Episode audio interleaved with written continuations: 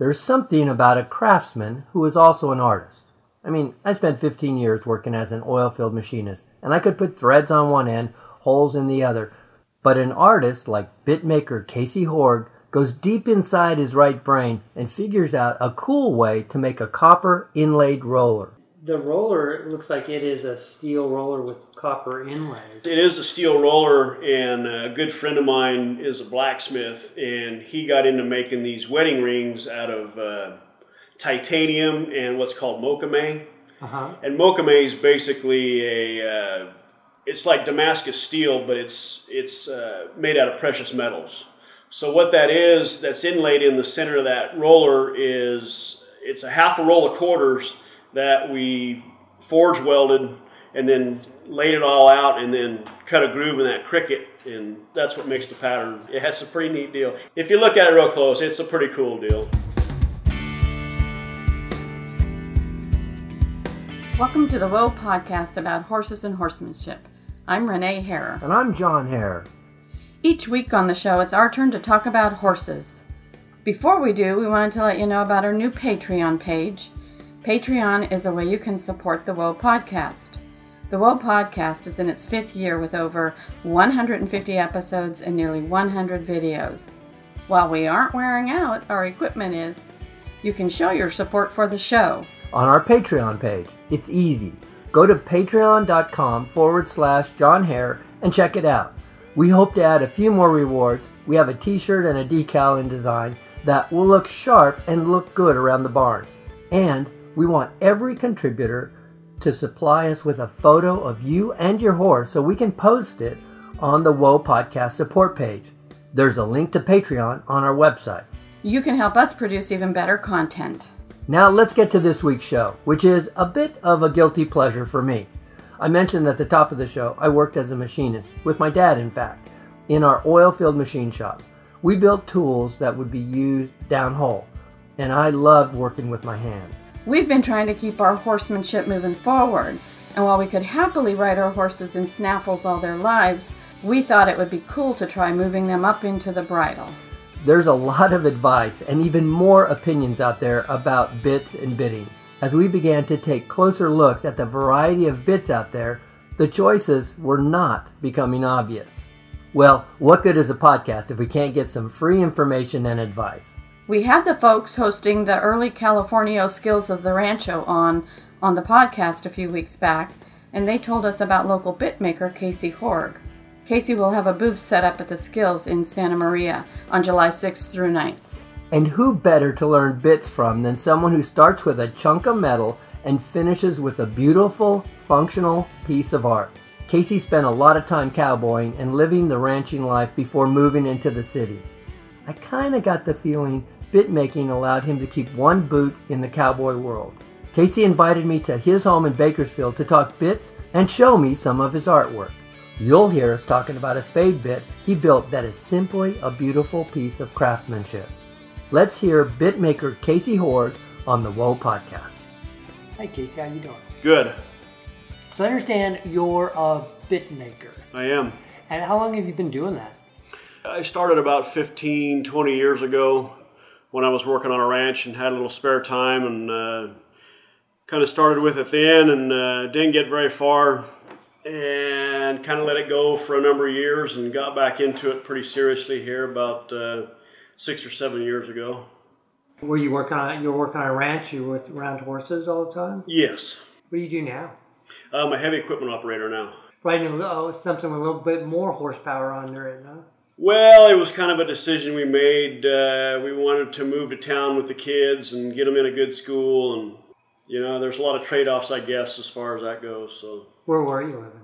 The last real cowboy job I had, I was uh, working for Tejon Ranch, living up in Lebec. Oh, very cool. Well, how involved in horses were you? I mean, were you did you had you raised a couple of bridle horses or trained bridle horses, or were you pretty much a just uh, not just but pretty much a working rancher? I was, uh, yeah, I was a working cowboy. Uh, I never owned very many horses of my own. So I just rode whatever was given to me, you know, by the ranch. Some of them were good ones, some of them were not so good ones, you know, and uh, uh, had the opportunity to uh, make, in my opinion, some decent horses, and just kind of went from there. I've always suspected that there are quite a few knowledgeable horsemen that are working on those ranches that nobody knows anything about. They just got secrets. I, I don't know why that is. I just think it's mysterious and Yeah, I agree with that. I mean, uh, some of the some of the guys that were, you know, probably the biggest influences on me and what little bit I know about bridle horses and how to ride bridle horses and how to make bridle horses were guys that a lot of guys have never heard of. on the Tejon Ranch, were they were they open to taking the extra time it took to make a bridle horse? Yeah, I think most places, as long as you can get your job done with a horse, they don't, you know, they don't limit you to what you can and can't do with them. I mean, obviously, you know, nobody wants to see their horses hurt or Right. anything like that. But uh, it wasn't the kind of deal where we were raising these horses to sell as bridle horses. So, I mean, if you rode them in the snaffle bit for the rest of their lives, they really didn't care, you know. Did you put them in the hackamore? You know, I was. Uh, I'm not a real hackamore guy. You know, uh, a lot of the horses that I rode, I, I don't know. I don't know that I would trust them a whole lot in a hackamore. uh, I think there's definitely an art to it, and uh, you know, I, I did have some horses that I rode in, in two reins, just in case something ever went wrong. I'd have be able to kind of take a hold of one and Bend them around. bend them around a little bit, or you know, just had a little little bit more control over them. I think. You might notice these questions lend a little bit to the personal side for me because I've been working with the horse and the hackamore, and what you said is exactly right. I'm fumbling my way through it, and it's uh, some ups and some downs. And It's definitely a learning curve, and I was at the bottom end of it for sure. So. now, what what made you interested in bits in the in the first place? You know, I- guess it was something that was always in me. I mean, I always enjoyed looking at them, and you know, the different. There's so many different varieties of, of bits and cheeks and mouthpieces and all that. And there was an old bridle horse man that I learned from that I worked with 20 some odd years ago that had some really cool stuff a lot of old Abby Hunt bits and a lot of old Visalia bits and uh, stuff like that that you know anybody would just die to have you know. He if he had a bit that uh, that he had come across or had sitting around and he didn't particularly like the mouthpiece in it he wasn't afraid to cut the mouthpiece out of one build his own mouthpiece and, and put his own mouthpiece in it you know and, and you know, to me, it, it kind of interested me, and I guess he was probably the one that really got me interested in making that stuff because I never really thought about it before. You know, you, got, you go out and you buy this stuff, but at the same time, if a guy learned the skills, you can just as easily make your own. You know, Who was that? uh, his name was Jim Rocha. And was he, he around San Joaquin Valley? Yeah, he worked at Tejon Ranch probably 60 or 70 years ago now when the Bidarts and uh, Oscar Rudnick had Tejon Ranch leased. And so he worked for Bidarts and ended up working for Bidarts for 50 some odd years. And that's where I worked with him. Uh, he worked for another on another ranch over on the west side out by Taft. What was the first bit that you made? It's hanging out in the garage if you want to see it. It's kind of a, it's got a great big concho on it, and I didn't know how to engrave, so I had to buy the concho, and it's pretty simple. I mean, I knew how to do some stripe inlay, so it's got stripes all over it, and it's kind of a big concho bit with a nest shank on it, you know. And what was it like the first time you put it in the horse you were riding? You know what? To this day, uh, it still holds up as a, as a good bit. I, I honestly, anytime I get a horseback, that's the bit I use, and on a bridle horse, and I've never had a horse that didn't like it. So, you know, I, I guess I lucked out on the first time around there. Now, how do you? How does one advance in making bits? I mean, because it's got to be, or does it have to? be? I don't know. Does it have to be bit making applied to the horse? Go back and adjust. Is it like you know making a suit where you, you go back into the tailor and he might measure something up and go, I need to shorten the sleeve a little bit, or or that shank. Well, in my opinion, that's a pretty complex question because I think that what works for me may not work for somebody else. Uh, the bit I told you about, the first bit I ever made, there's nothing correct about it as far as what today's standards are. The the the proportions are all wrong. Everything's all wrong with it, but yet it's worked for me. So you know, that's a hard question to answer. Yes, you could easily try a bit and it's, it, figure, okay, well, this is what I think's wrong with it. You know, uh, next one I'll do this a little different, or you know, there's there's a million different variations that go into this stuff. So it's to me, it would be very hard to pinpoint one thing and say, okay, this is why I don't think this bit's working. So let me shorten this or lengthen that or widen this or you know. So if you get like mass produced bit, those are probably all geometrically perfect. Uh, you know, they measure one end and and put the balance point someplace else. But when you have a a handcrafted bit made for you, that's more of an artisan's feel. You probably have a lot more feel than math in it. Is that fair to say? I'll be real honest with you. I, I rely a lot more on people that's got a lot more experience with these bridle horses than I rely on my own experience. I try to talk to a lot of people that I respect, people that I know are good hands and, and uh, guys I've seen ride these horses and make these horses. I tend to rely more on people like that than I, than I draw from my own experience, you know. Uh, they for one thing, they've done it a lot longer than I have. What, what kind of stuff do they tell you? You know, it's it's it's all opinions. Let me start there. Um, it's a lot of it has to do with the proportions of a cheek. You know, how far from the top of the bridle loop to the center of the mouthpiece, how far from the center of the mouthpiece to where your your rein chains hook on at the bottom of the bit. You know, and, and uh, uh, I've had guys tell me that you know you want less leverage on a spade bit like this than you would on, on say a half breed bit or a, a you know a, bit with a, a shorter port and, and I can certainly understand that I mean it doesn't take much on a spade bit to engage engage it exactly yeah there are a lot of different aspects that you use in making a bit if somebody's looking for a bit and I know you can do this by picking one up what do you what do you look for in a quality bit? Uh, obviously, you want it to be functional. So, I mean, you you look at how the mouthpiece is set in the bit. Um, I think that the overall workmanship is going to kind of jump out at you. Uh, somebody that's going to take some time and and uh, you know do a nice job with this finish work or with his engraving or or whatever the case may be um, is going to tend to do t- tend to go the extra mile to make sure that that bit doesn't have any sharp edges on it or it doesn't uh, doesn't pinch anywhere. Or, you know, somebody I think somebody that really cares about their craft is going to go the extra mile and make sure that things are right with it. There's a lot of things. I mean, you know, a lot of guys pick up a bit and, and check the balance of it, and and I tend to do that too some of the things that I've learned and some of the things I've seen, I don't know that that's 100% uh, an indicator of what that bit's going to do in that horse's mouth. When you look at a horse and, and the way a horse travels, it's, it's, it's kind of easy, I guess, to ride a horse in an arena in a controlled environment where, you know, whether you're working a cow that horse or, you know, uh, at one of these vaquero ropings or whatever, I think it's a little bit different deal, in my opinion, uh, when you're working on a ranch or you're working outside.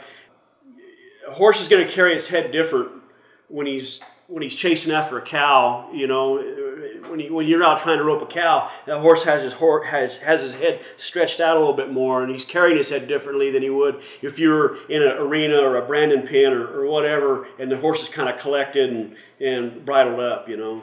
I really don't think there's a perfect mouthpiece and a perfect way to set it in that bit. I, I really don't. You know? do you modify or repair bits too? I do a little bit of it. Um, some of it I don't mind. Some of it I do. You know, I, have put a kind of a high price tag on them as a base for repairing bits, just because it takes a lot of my time away from other things. Right. It's a part time deal for me, so I'm not I'm not really wanting to get into the repair business. Uh, so I try to spend as little time as possible doing the repairs. That repair, you always that the taking apart part is awful difficult, and uh, it's it's kind of like opening a watch face. You know, you know, yeah. What did the other guy do in here? You know. Exactly. Yeah, that's exactly right. There's been a couple times that there's been things that I've looked at and I thought I, I really don't know how to fix it because I don't know what this guy did here. And, and it's not what I would do, and that's been kind of difficult a couple times. But uh, Then, as somebody who's trying to figure out all this, you know, 'cause I've been using a snaffle for ever, and I'm I've been trying to investigate which bit do I want to what where do I want to go, and, and there's the the opinions are just there's they're like lotto number combinations. You know, there's just a ton of them. yep. You know, where does how does one start? You know, what do you have as, as advice that that you could probably offer somebody?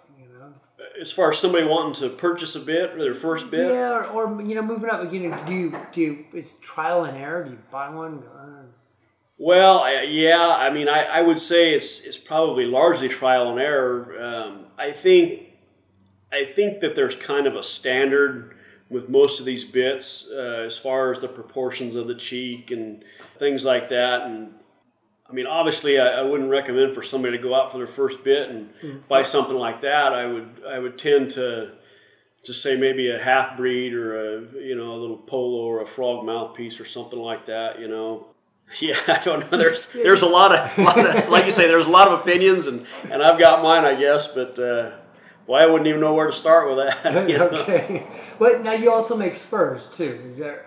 I've made three sets of spurs in my life. Right? Yeah, I haven't made very many of them, but. Uh, But it just says bits and spurs, so it kind of goes along. It's, it goes well, I've made three sets of spurs, so I'm allowed to put spurs on the sign. go, so, That's right. Yeah.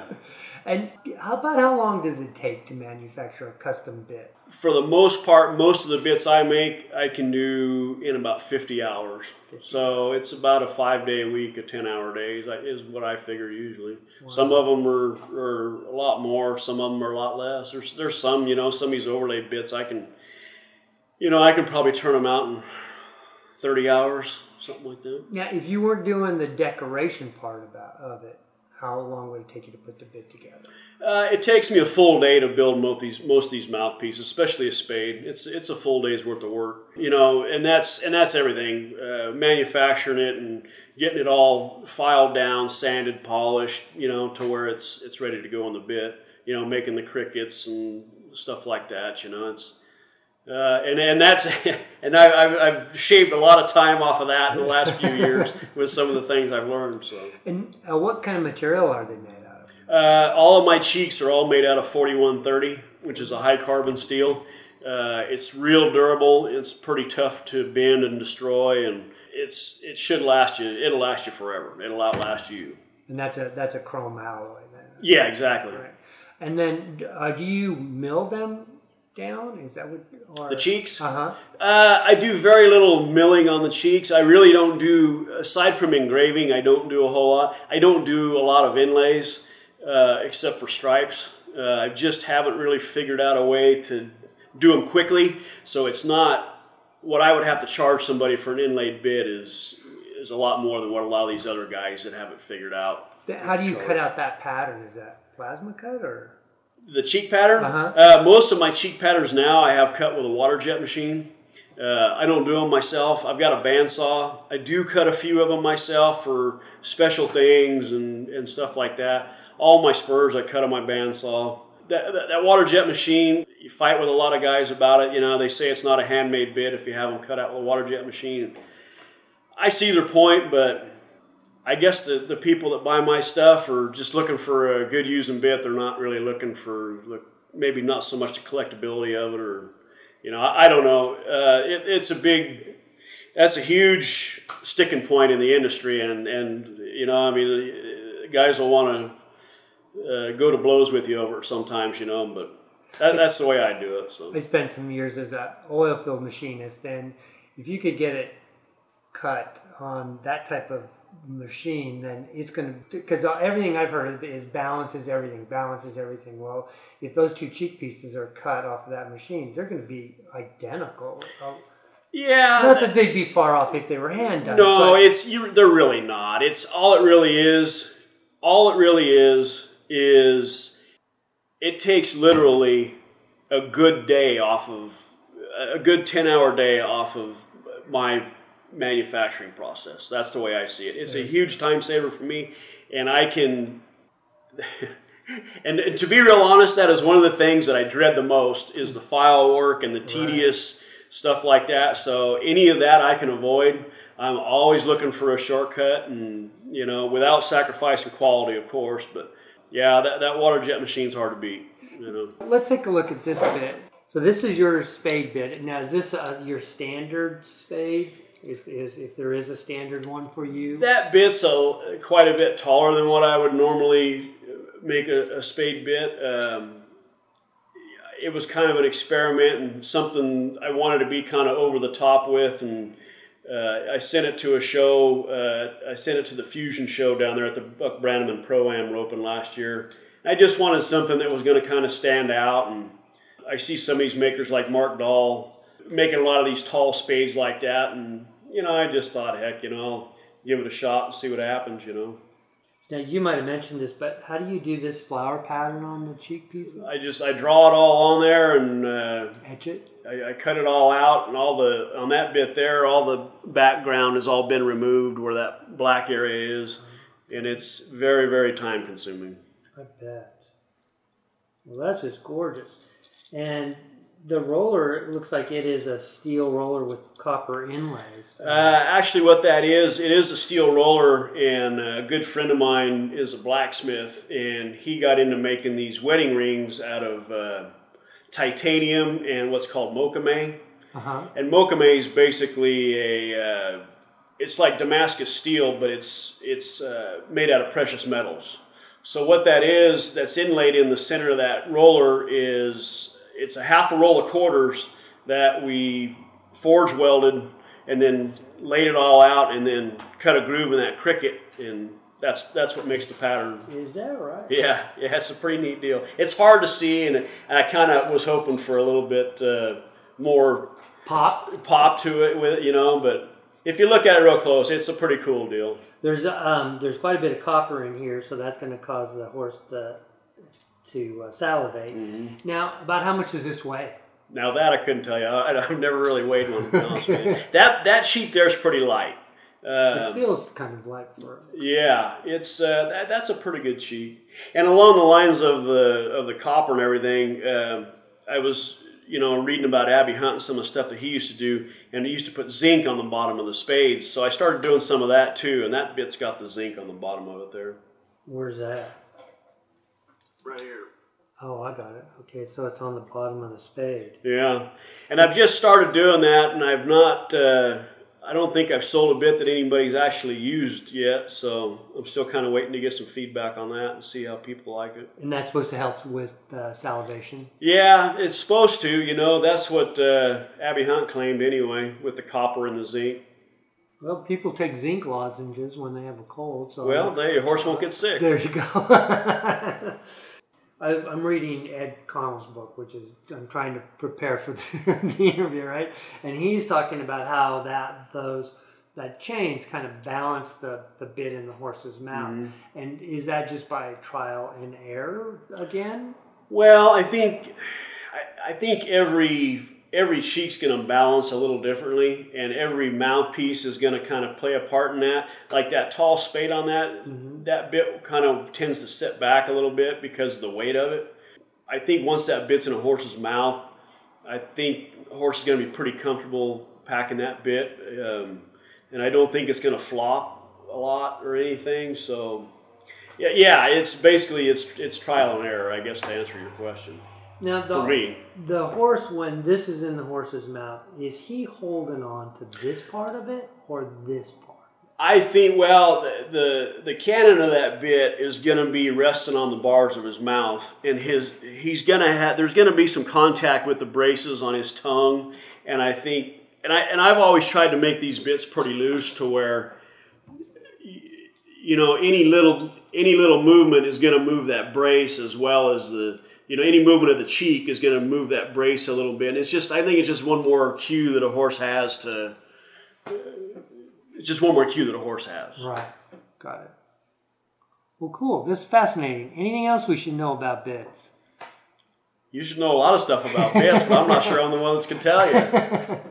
And you, say- you're going to be at the uh, Early California Skills of the Rancho as a vendor. You're going to have a good supply of bits spurs there? well, I don't know how much I'm going to have. I've been actually very busy with orders this year, so uh, I don't have a whole lot of stuff to take. But uh, yeah, I'm hoping to pick up some orders while I'm there and just go for a good time anyway. That sounds good. Will you be roping? No, I'm not going to go out there and embarrass myself with that.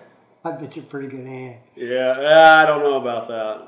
I don't. I don't haven't been a horseback much in the last ten years or so. So kind of kind of rusty, I'm sure, but But it's great to go back. I'll probably go see all your friends and enjoy that weekend. I do. It's a great weekend. I mean, uh, you know, I've been the last two years, and I have a great time, and uh, it's good people there, and uh, you know, they they've done a lot to keep this stuff alive, and you know, especially in California. I mean, these these ranches are dropping out every day, and you don't have the cowboys out there like you did, and and uh, it's a little bit different world out there now as far as the cowboys are concerned, and in California. And I think it's great that they have these deals and uh, you know that they're keeping it alive, and it's great for me because it's a market for my stuff. You know, uh, I enjoy I enjoy building it, and uh, I certainly have a passion for it, and so it's it's good that I can keep going with that. You know, Well, sounds great. Thanks for joining us, Casey. yeah. Thank you. That'll do it for this show. Thanks to Casey Horg for sharing his knowledge and experience with us. Casey, along with many other vendors, will be at the Early California Skills of the Rancho in Santa Maria, California on July 6th through 9th. We encourage you to check that out. You can also find out more about Casey Horg's Bits and Spurs on Facebook. You know, Casey and I talked a lot off microphone about bitting and philosophies, and I came away with this. There are a lot of right ways to do this, and the one that works the best for your horse is the most right. We may not all have access to time and experience to get that perfect straight up bridle horse, but we can all have fun trying to figure it out. Stay in touch. Woe Podcast is on Facebook, Twitter, and Instagram. You can subscribe to the Woe Podcast on iTunes, Stitcher, and Google Play, and you'll never miss an episode. Consider checking out our Patreon page and supporting the Woe podcast. We hope to add more good stuff and continue to bring you entertaining and informative shows. Patreon is P A T R E O N dot com, then forward slash John Hare, all one word, or simply go to wopodcast.com and find the Patreon button. Need more? You can join our mailing list at wopodcast.com. We'll keep you up to date on everything happening at the Woe Podcast, and John will send you some of his favorite horsemanship tips. Things you can do to build a better relationship with your horse with just a few minutes practice. Thanks again for listening to the show. Please keep sharing our podcast about horses and horsemanship with your friends. And until next time, go have some fun with your horses. Bye bye, everybody.